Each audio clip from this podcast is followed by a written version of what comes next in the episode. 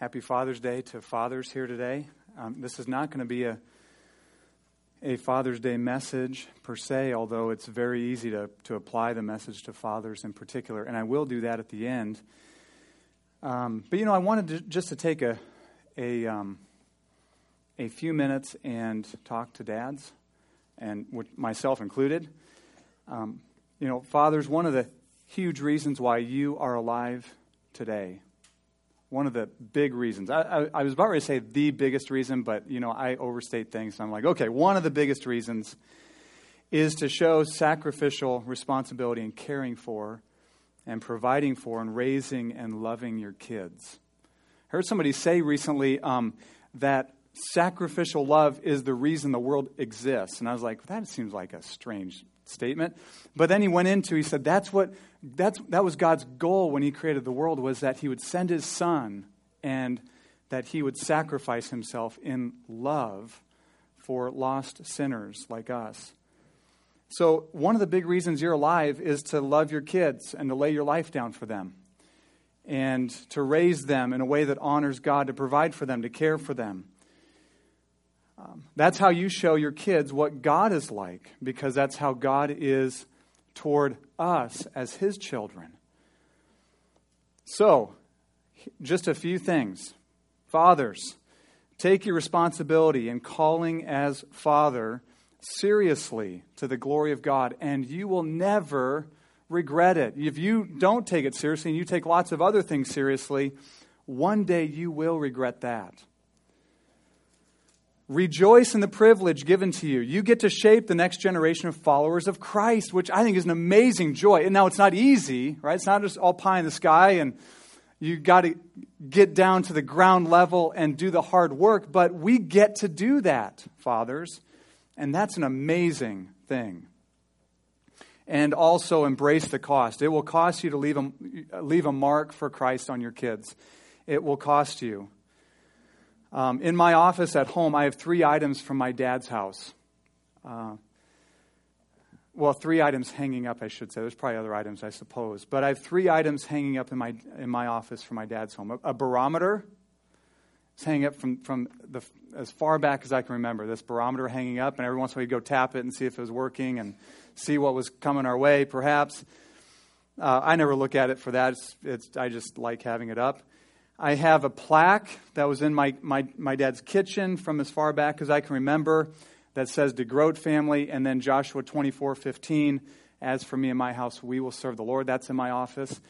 And then I have a, a prayer that um, my dad had handwritten, and it, it was meant to be read by whoever received it and found, or whoever found it.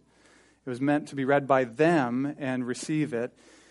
Jody found it, my sister, and made a copy for me and my siblings and maybe some others. If you know my dad, he used to um, he used to make copies of lots of things and hand them out. Anyone remember that? Okay. Um, so Jody's following in that tradition. She gave it to me, and here's what it said. It says, um, "Father, I ask you to bless my friends reading this right now. I am asking you to minister to their spirit at this very moment." Where there's pain, give them your peace and your mercy. Where there is doubting, release a renewed confidence in your ability. Where there's tiredness or exhaustion, I ask you to give them understanding, patience, and strength as they learn submission to your leading. Where there's spiritual stagnation, I ask you to renew them by revealing your nearness and drawing them into greater intimacy with your courage. Where there is sin, reveal it and break its hold over my friend's life. Bless their finances, give them greater vision, and raise up leaders and friends to support and encourage them. Give each of them discernment to recognize evil and, to, and reveal to them the power that they have in you. I ask you to do these things in Jesus' name. Amen. To be a kind of dad um, that God intends for you will mean less golf, less television, foregoing that sports car or your yearly hunting excursion or whatever it may be. It might mean you're not the coolest dad in the world or your parents' sugar daddy, right? Giving them whatever they want, but it will be worth it.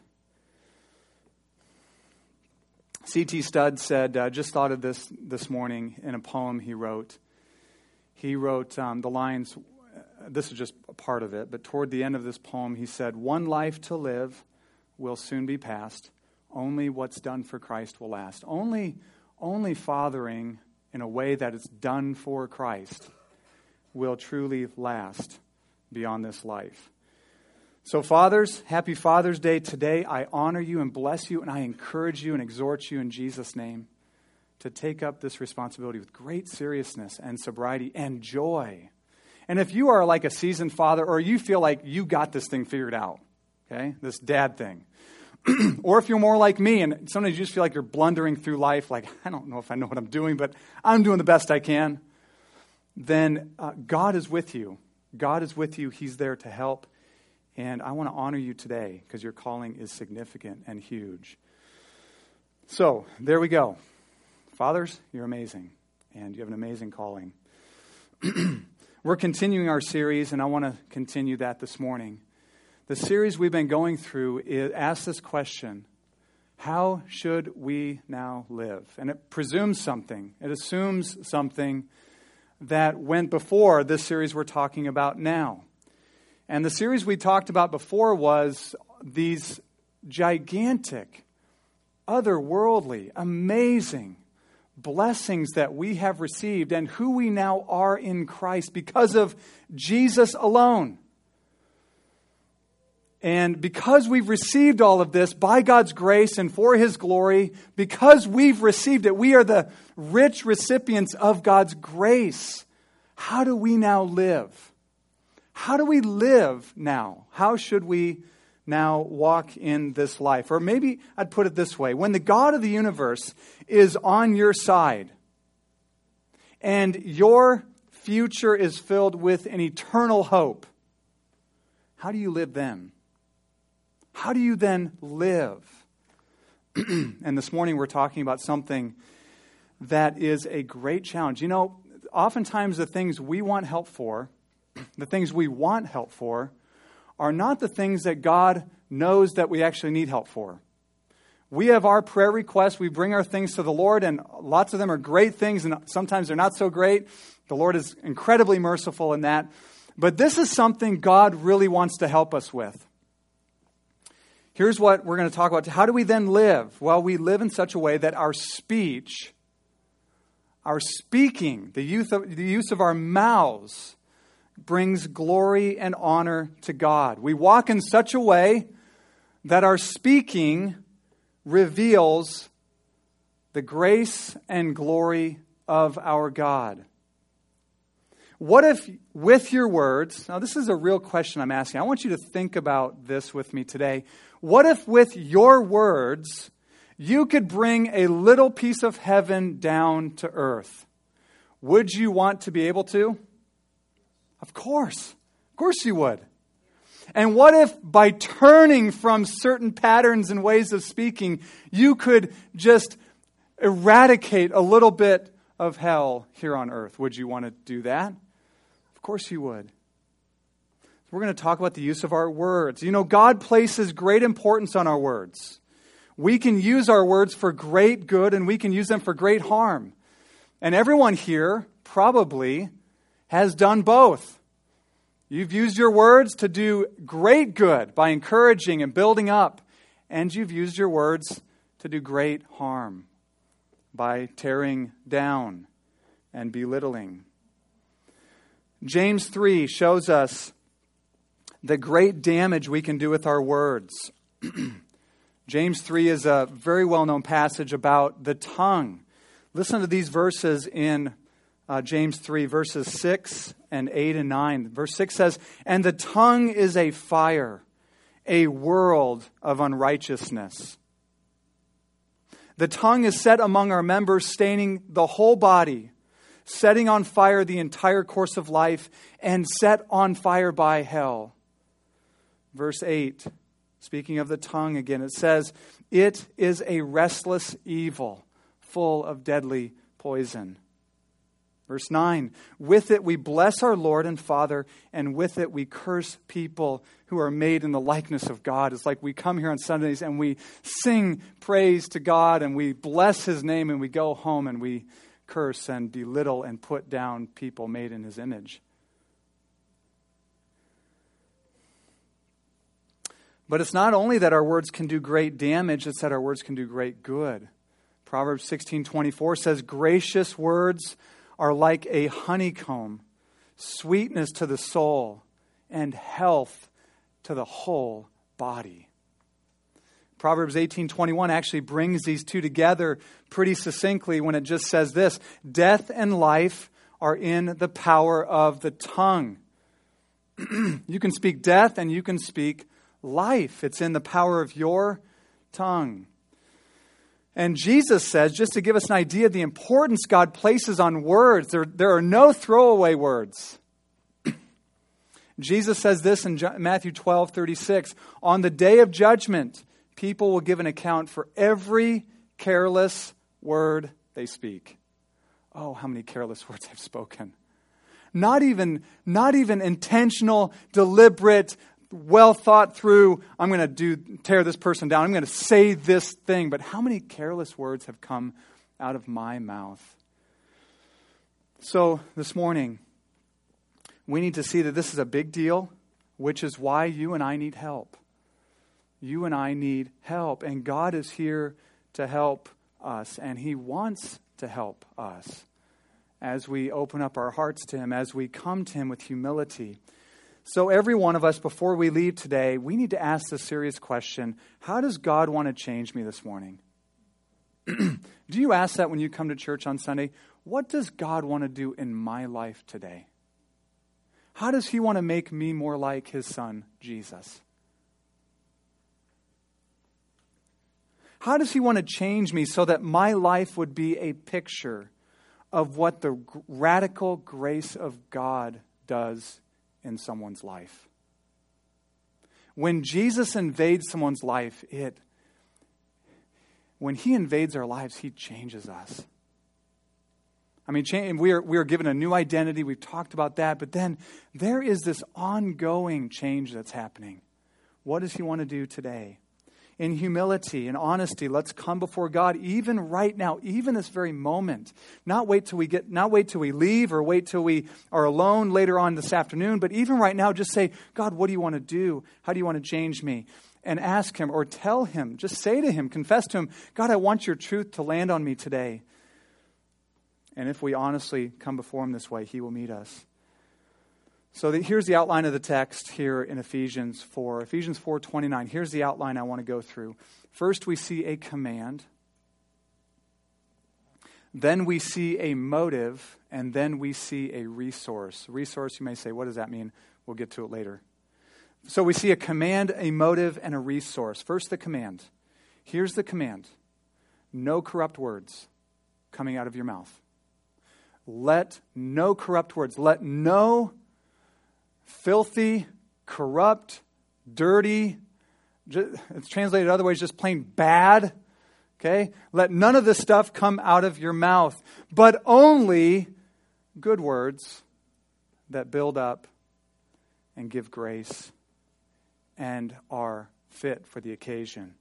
So here's what Paul says not that kind of speech, but this kind of speech. Don't talk like that, rather, talk like this. Don't speak that way, rather speak this way. Let's look at exactly how Paul puts it here in verses 29 and 30. He says, let, let no corrupting talk come out of your mouths, but only such as is good for building up, as fits the occasion, that it may give grace to those who hear. so the adjective Paul uses to describe the way we're not supposed to speak is corrupting. now, everyone who's had young children and you work with them on the way that they speak, you need to define for them that bad language includes more than just the four or five or six cuss words, right? The big five or six, I suppose you might say. Right? You sit down talk with them. No, it's more than just saying this word and this word and this word and this word and this word and this word. Okay? So, so let no corrupting talk come out of your mouth. It's not just cuss words, but Paul is concerned with contaminating words, words that corrupt, words that contaminate. That's the effect of the words Paul is concerned with. It's things like gossip, it's things like complaining and murmuring, it's things like slander, it's things like putting people down who aren't there. It's things like cynical talk and things like sarcasm. I am such a sarcastic person sometimes. It's things like that. It's coarse jesting. It is dirty jokes. It's all of that. In what way does it corrupt? Well, we see from taking the opposites of the speech Paul commends. Paul commends speech that builds up. He commends speech that is fit for the moment or fit for the occasion. He commends speech that gives grace to those who hear. So, this bad speech, what does it do? it tears down, it tears down ourselves and others and Christ's church. It is not fit for the occasion. It is totally out of place, right? If, it's, if a word is fit for the occasion, it's right on. But a word that is corrupt, it is out of place. There's no place for it. And corrupt words don't give grace to those who hear, rather, they poison those who hear. It's amazing. Now, I'm not even intending to do this, but it just comes to mind um, as a dad, it's amazing the kinds of patterns of speech my kids pick up from me. Right? Not just good patterns of speech, it's the things I don't want them to pick up from me. It's the things I need help with. Praise God, He's here to help.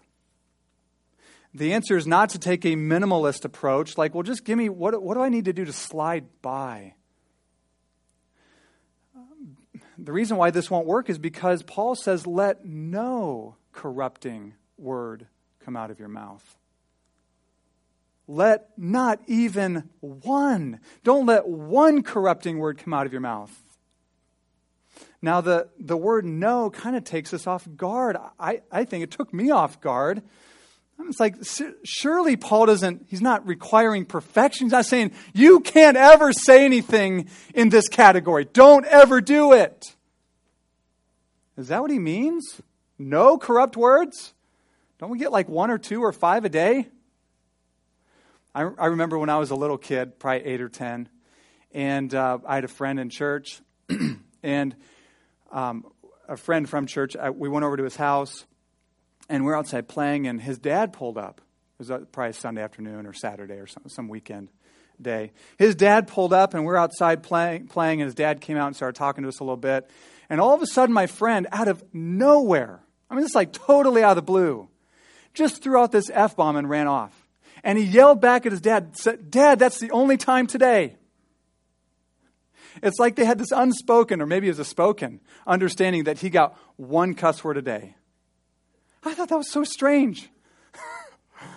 I mean, for, first of all, I mean, I've done my fair share of, of cussing, okay, in my life. Don't, I'm not trying to make it sound like I can't believe someone would ever cuss, but I was eight years old, and he did it in front of his dad. But he had one a day, apparently. Paul says, Let no corrupt word come out of your mouth. Not one. And I think here's what God is saying, because we've all, we've all failed at this many of us today, just, I mean, by 10:30 this morning, I think here's what God is saying. Okay, don't make peace with any of it. Don't be okay with any of it. Whether it's whether you struggle with slander, uh, gossip, or you struggle just just a cuss word comes out when you get hurt or when something bad happens. I mean, that it just kind of slips out, right? It's part of your old life and it just comes out every once in a while. Don't make peace with any of it. Don't be okay with any of it. God is saying, I sent my son to die in order to free you from using your tongue to destroy and contaminate and corrupt. So God is saying, by, by His grace and for His glory, reject it.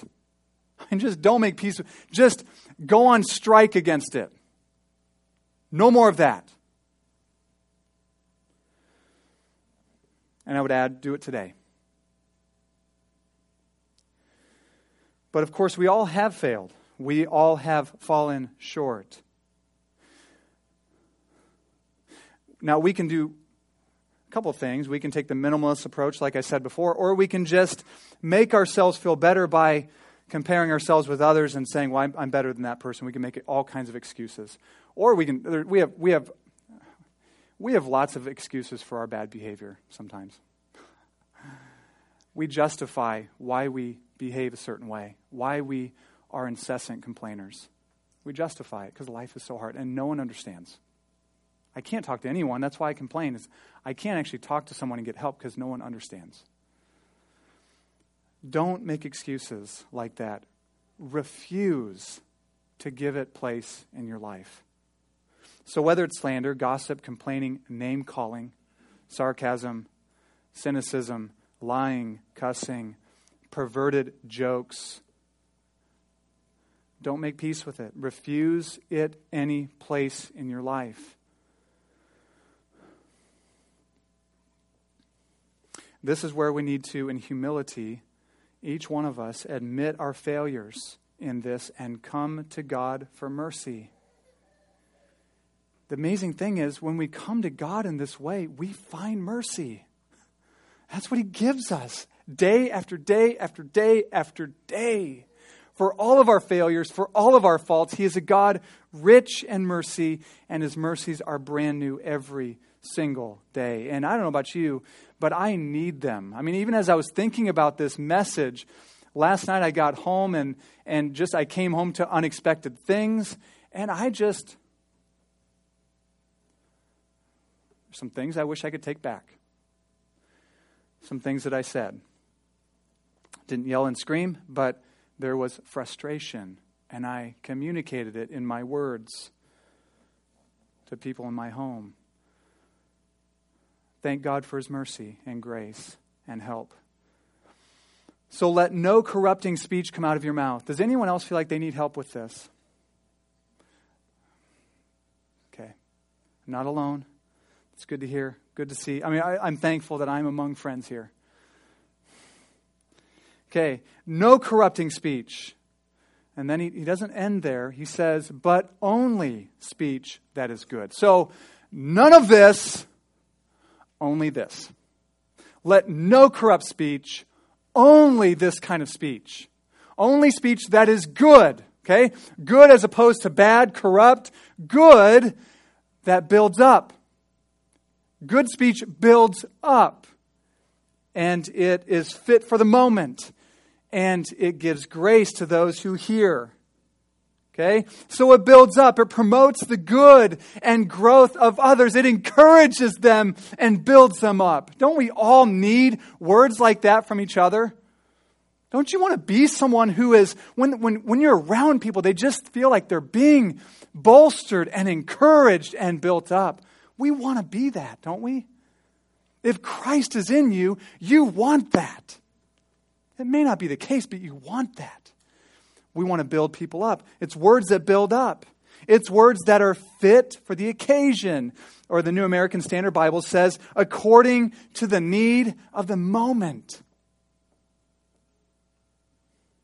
We probably all have been at a place or in a situation where someone said something, and it may not have even been the most profound thing to ever come out of someone's mouth, but it was just so spot on for that moment.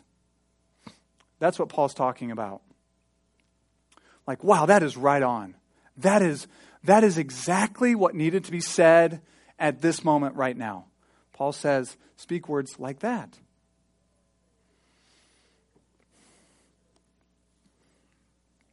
You're writing a high school you're writing a card to a high school graduate or visiting someone in the hospital or consoling a friend who has just had her husband walk out on her we want to say something that helps. We have to say something. That's why we're here.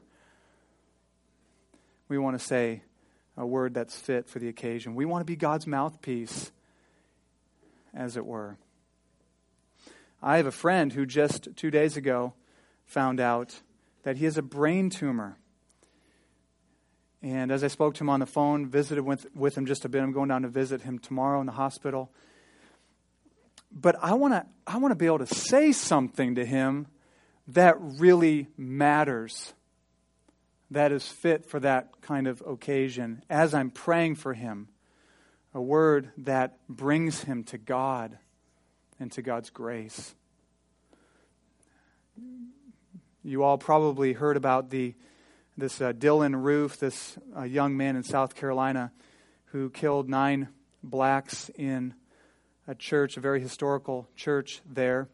Wild racist guy. I mean, hated uh, pr- primarily blacks, but lots of other groups of people too. He was a, uh, I mean, there's evil in his heart. And I, I happened to see a short video where he was being arraigned before the judge and was given his sentence. And some of the victim, victims' families were able to address him. And some of them just, you know, said, "What you took will never get back." I mean, very understandable, emotional. There was this one young man whose mother was killed. I, I believe it was his mother that was killed. And he said, I mean, he didn't say hardly anything. This is about all he said we forgive you. And we urge you to repent and believe in Jesus Christ, and everything will be okay. And you talk about a word that is fit for the occasion. You might think, well, no, what I would say is this, you know, let them have it. Well, boy, you talk about a word that is fit for the occasion. That's powerful. And we want to speak words that give grace to those who hear. We want to speak words that give grace to those who hear. In fact, when it says that it may give grace to those who hear, we see that Paul's, this is the purpose that we want to speak certain words. We want our words to be like uh, grace coming to people. When, when it lands on people, it's like they, grace has come to them. They have received grace by our words. At the beginning of every one of Paul's letters, er, I looked up every one, unless I missed one to confirm this. Every one of his letters, every single one of them, he begins his greeting, and in his greeting, he begins with a greeting, and in his greeting are these words Grace to you. Everyone. And not that our words are on par with Scripture by any means, but in, the, in a similar way, we want our words to be like grace to people. We want to speak words that's just like a the wind of God's grace just comes at them. It's just they receive God's grace in our speaking to them. The, the, the purpose for your words. I mean, Paul says only speak these kinds of words. I think what he's saying is the purpose that you are given the ability to speak is that grace would go out to your children, to your husband or your wife, to each other here at church, to your neighbors, to your coworkers, to people, long lost friends you might run into, to new people you may meet, that grace would come to them. It doesn't mean you're, you're just always preaching the gospel by any means, but grace is coming to them. You're speaking gracious words. Remember what Proverbs um, 21 said? Gracious words are like a honeycomb, sweetness to the soul and health to the whole body.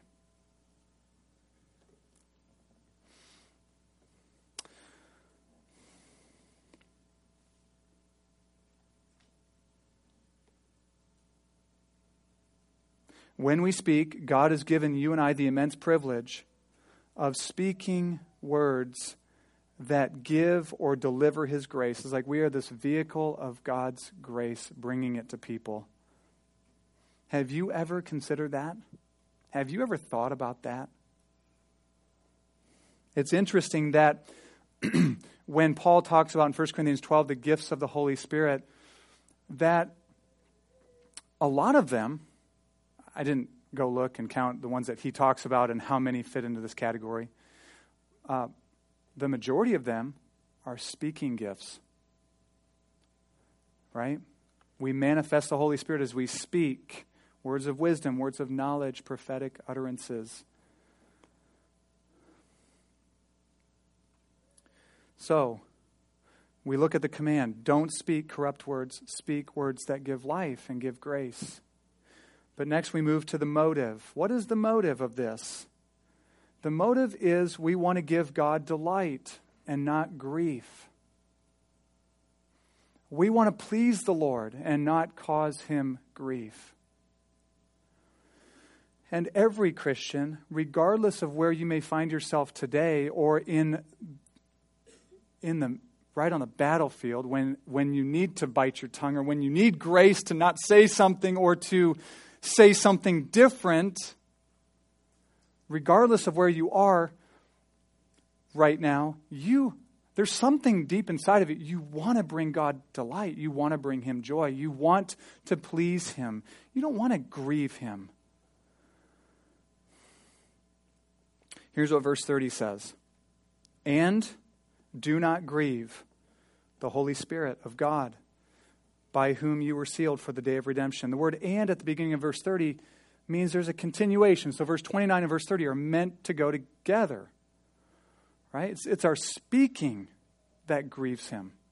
It's our corrupt, I should say, it's our corrupt speaking that grieves him. Remember, the Christian life is a relationship with a person.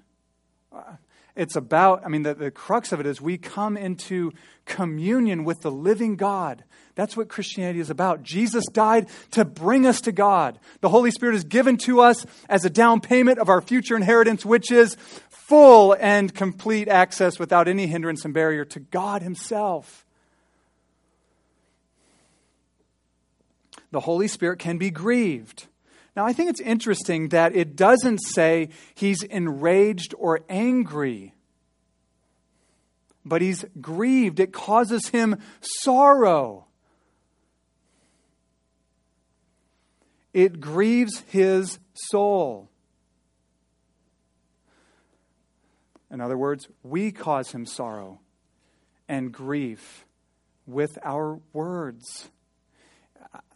He takes it personal when I say something to cut down one of my children or my wife,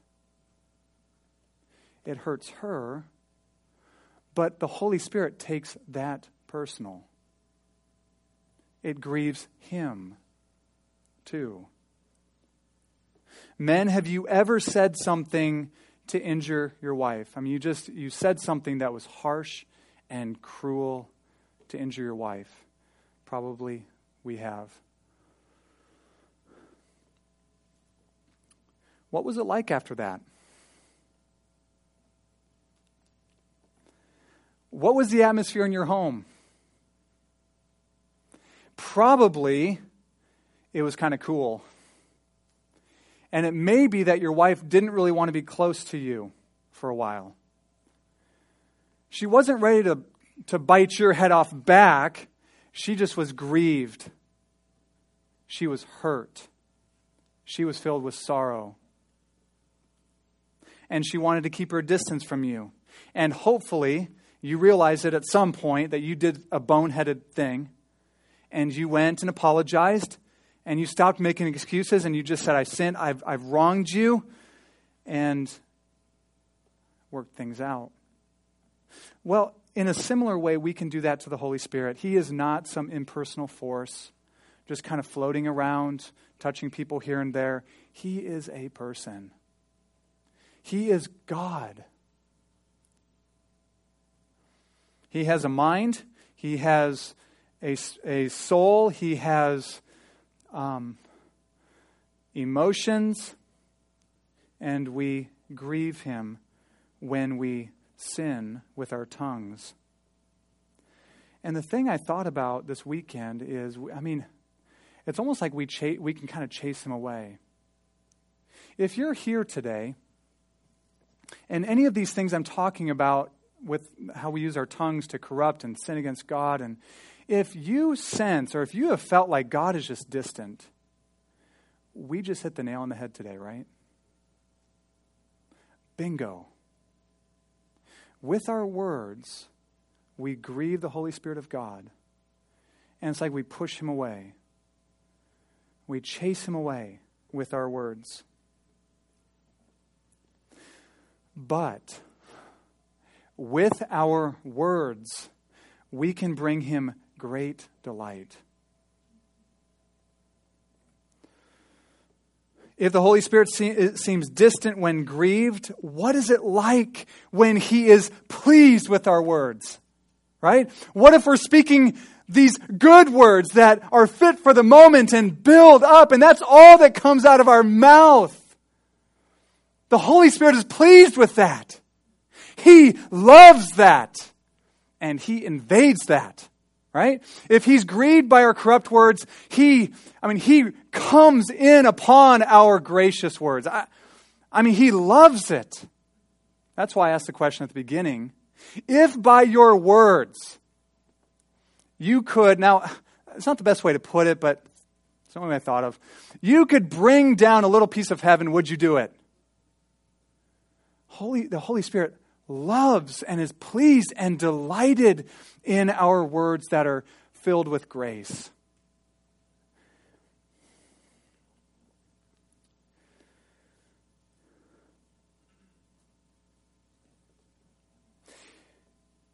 When we speak words of grace, we can experience the smile and the joy. And I hopefully this isn't too irreverent.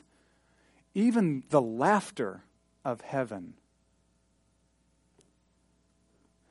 as the Holy Spirit comes near in intimacy with us. Why don't we go for that? What do you say? In our homes, here at Real Life Church, in our church, in our marriages, let's pursue that. Third, we, I got to keep moving. Third, the resource. Um, up until now, I've given commands and I've told you a motive. And uh, you may want to do them. You may want to feel a certain kind of motive. You, or you may want to have a certain kind of motive, but you may be entirely powerless to carry these things out. But thankfully, this text comes with the resources to do what it says. Up until, up until now, it may sound like God is telling you and I to fly, but we don't have wings. We can't fly. You're like, well, I can't do that. I want to, but I can't. I'd love to fly, but I can't. But what if God tells you to fly and then He actually gives you the wings to fly and then helps you along the way and teaches you to fly? Here's a little line that John Bunyan, the author of Pilgrim's Progress, wrote. He said, Run, John, run, the law commands, but it gives us neither feet nor hands. The gospel speaks of better things. It bids us fly and gives us wings. God wants to give you wings so you can fly today. What I mean by flying is to speak in such a way that your words are full of grace and build up and encourage. So he tells us to fly and he gives us wings. Where is that at? It better be there, right? Because we can't fly. All right, here we go. Uh, the little phrase, sealed by the Holy Spirit. When it says, do not grieve the Holy Spirit, by whom you have been sealed for the day of redemption. You and I have been sealed by the Holy Spirit. A seal is a mark or a stamp of ownership, a brand of ownership. Okay? God has put his brand of ownership on you, and you are his forever. You belong to him now, and there is no turning back. God is not turning back on you. Isn't that encouraging? Uh, when I when I blow it sometimes, I mean, I just I feel like I need to grovel. And there's, there's a place for getting on our knees and weeping over our sin for sure. But sometimes I feel like I need to grovel for like at least a couple hours, maybe longer before God. But it's so encouraging to know that with all of our weakness and even in the midst of our failures, He is not giving up on His own. He has put His seal upon you. You belong to Him. You've been sealed by the Holy Spirit of God. This is meant to give you a sense of deep security today, in spite of your weaknesses and failures. There is hope for change today because God will not let you go. And we know from other passages in the Bible that God's intent and purpose for us is that we would look just like our big brother Jesus, that we'd be conformed to his image. And he never spoke a corrupt word. He only spoke gracious and holy words. So, sealed, being sealed by the Holy Spirit means assurance. God will never give up on us. But being sealed by the Holy Spirit also means power. Because God has given you, by the Holy Spirit, the necessary, necessary resources to live out what we've been talking about today. By the Holy Spirit, He's given you the power to actually do the things we've talked about. To put off corrupt speaking and to put on good and holy and righteous and gracious speaking. You see, the power of the old self, remember two weeks ago we talked about the old self and the new self? The power of the old self is the flesh. Okay, your sinful nature. Where you are, in your sinful nature, you are bent towards sin. You were born in Adam. The power of the new self is God Himself by His Holy Spirit dwelling in you. He has given you new life by Himself, right? That's what it means to be born again by the Holy Spirit, as Jesus said in John 3. Sealed means power, enablement, this resource we have to live differently. And we've been given not just a little sprinkling of fairy dust or something, or, or just a theory about God or even about the Holy Spirit, the third person in the Trinity. We have been given the Holy Spirit Himself as our seal to empower us to live differently. The power of the old self is the flesh with all its twisted desires, emotions, attitudes, actions, and words but we've been given the Holy Spirit. I love John 14, 15 through 17, which says that the Holy Spirit is not just with us. Jesus said he has been with you, but he will be in you. So it's not just that the Holy Spirit is with us, but he is in us, indwelling us. You know what this means? It removes every excuse for why you and I can't grow. I'm not saying growth hap- that immediate um, 100% change happens overnight. By no means. My goodness, we are all a work in progress. And God will work on us till the day we die. But it removes every excuse for why, in your particular lot in life, you just can't. If only any people knew how, uh, how my kids can be they would know that's why I talk this way. Isn't that terrible? or they knew how, man, if they knew the husband or wife I need to put up with, or if they knew that, if they knew what my week was like, the pressures I feel every day, they would know I just got a vent at the end of the day. No, no. I'm not saying it's easy, but no, my goodness, no, right? Let's say no today. No, we don't want that. We want more than that. in Christ and by the power of His Spirit and for the glory of God, change is inevitable as we learn to lean into the Holy Spirit more and more for guidance and for help. So, how do we get started? How do we, what do we do? Here's what I want you and I to do. There's four things. I want to get through these quick. First, come to God in humility this morning. Come to God in humility and say, God, these lips have been used to speak corrupt things. Isaiah, when he had a vision of God in Isaiah 6, he fell down and he said, Woe is me, I am a man of unclean lips. That was the first thing he said. He wasn't like, he said, My lips are dirty. And we all, I, I, think without any stretch, I think everyone here, I think we can all say that to God. I am, these, these lips have been used. Maybe we, would, maybe we wouldn't say I'm a man of unclean lips because we, maybe we wouldn't say that. I don't know. I would. But we can all say, My lips have been used to speak corrupt and dirty and harmful and hurtful things. We need to humble ourselves before God and be able to say that. Especially when we realize the no of verse 29. Let no corrupting word come out of your mouth. There's forgiveness and there's cleansing, full forgiveness, free forgiveness, free and full cleansing when we confess to the Lord our faults, when we don't try to hide them, when we don't try to justify them, when, when we just say, Here I am.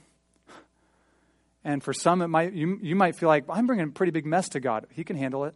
When you come and say, Here I am with all my mess,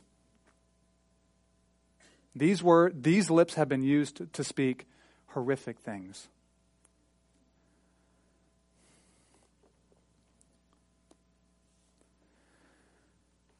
There's free and full forgiveness and cleansing. Number two, today, go on strike against corrupt talk.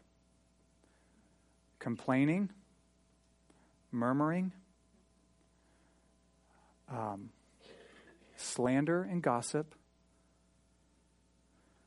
name calling, cussing, dirty jokes, whatever it is.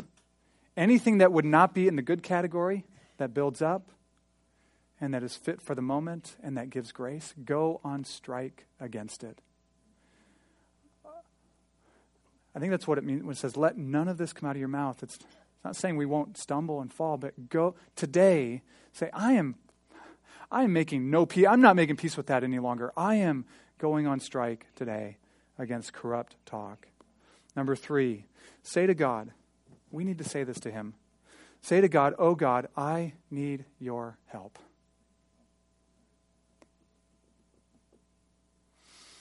I want to do this, God, for your glory and by your grace, but I need your help. And He will help. He will help us. Um, couple things I thought of is expose yourself to God's words to you. It, when we want to know, I mean, we want to speak, right, these kinds of words. Well, what about, how does God speak to you? How does He address you as a son, as a daughter? Here's, he says things like this to you and I in great tenderness and mercy. and if we know ourselves very well, we don't deserve it. He says, um, Fear not. This is Isaiah 43 1. Fear not, for I have redeemed you. I have called you by name, and you are mine. Galatians 2:20 says Paul says he loved me and gave himself up for me. I, Jesus can Jesus looks at us and he says, if you are in Christ, he says, I love you and I gave myself for you.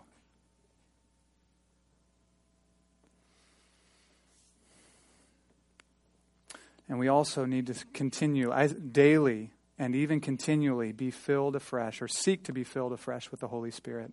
Here's what Ephesians 5:18 says. We'll get to this in a few weeks probably. It says, "Be filled with the Holy Spirit, speaking to one another in psalms, hymns, and spiritual songs." If you come to God with sincerity and openness in your heart, He will meet you today, and there is no telling what He might do in your life. How He might, some things you want to see turned, and you realize this is, this is an ingredient in part of the problems I'm experiencing in God not, not feeling near, and some other things, some strife in my life. You might say, This is a key ingredient. There's no telling how He might turn things quick. Maybe not overnight Maybe not in a month, but He will work. Number four, I said I'd get back to dads. Hey, dads, how about you lead the way in your home? Don't wait for your wife. Don't say, I don't understand why my kids, I mean, where'd they learn to speak like this? When that's how you speak. I, have noticed this. I, I can be very sarcastic and and I've noticed my just sarcasm in my kids. Like, where'd they learn that? From me. So, dads, we need to lead the way in this. Take the lead. So, in closing, what could God do in our homes, in our church, in our marriages, in our city, if real life church only spoke words that built up and fit the occasion and brought grace and the power of God's Spirit? You know what would happen? In small and I pray big ways too. The smile of God would be upon us. The laugh and joy of heaven would come down. God, rich and deep in pleasure, would come down by His Spirit and bless us. And I think that's what we ultimately want. We want God to come down. We want His Spirit. We want a sense of His nearness, His intimacy with us. So let's do something here as we close. I want you to put your hands out before you, just your empty hands. And I'm going to read something. I wrote this down. You may say it a little differently, and that's okay. Um, but just say this in your heart with me this morning Lord, I am weak but you are strong. You have spoken your word of mercy and grace, of love and forgiveness over my life, and you've sealed me by your Holy Spirit. I surrender to you fully.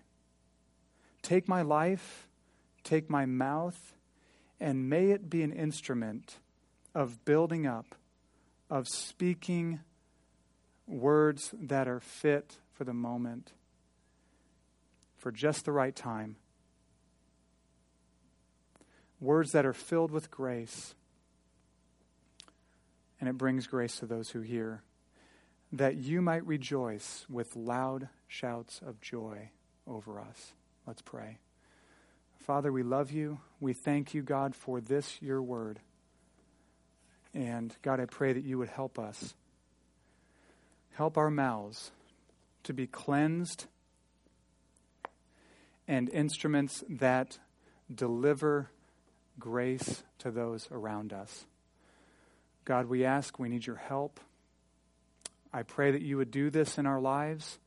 Empower us by your Spirit. Do this, God, for your glory. And I pray that you would help us by your grace to walk in this more and more.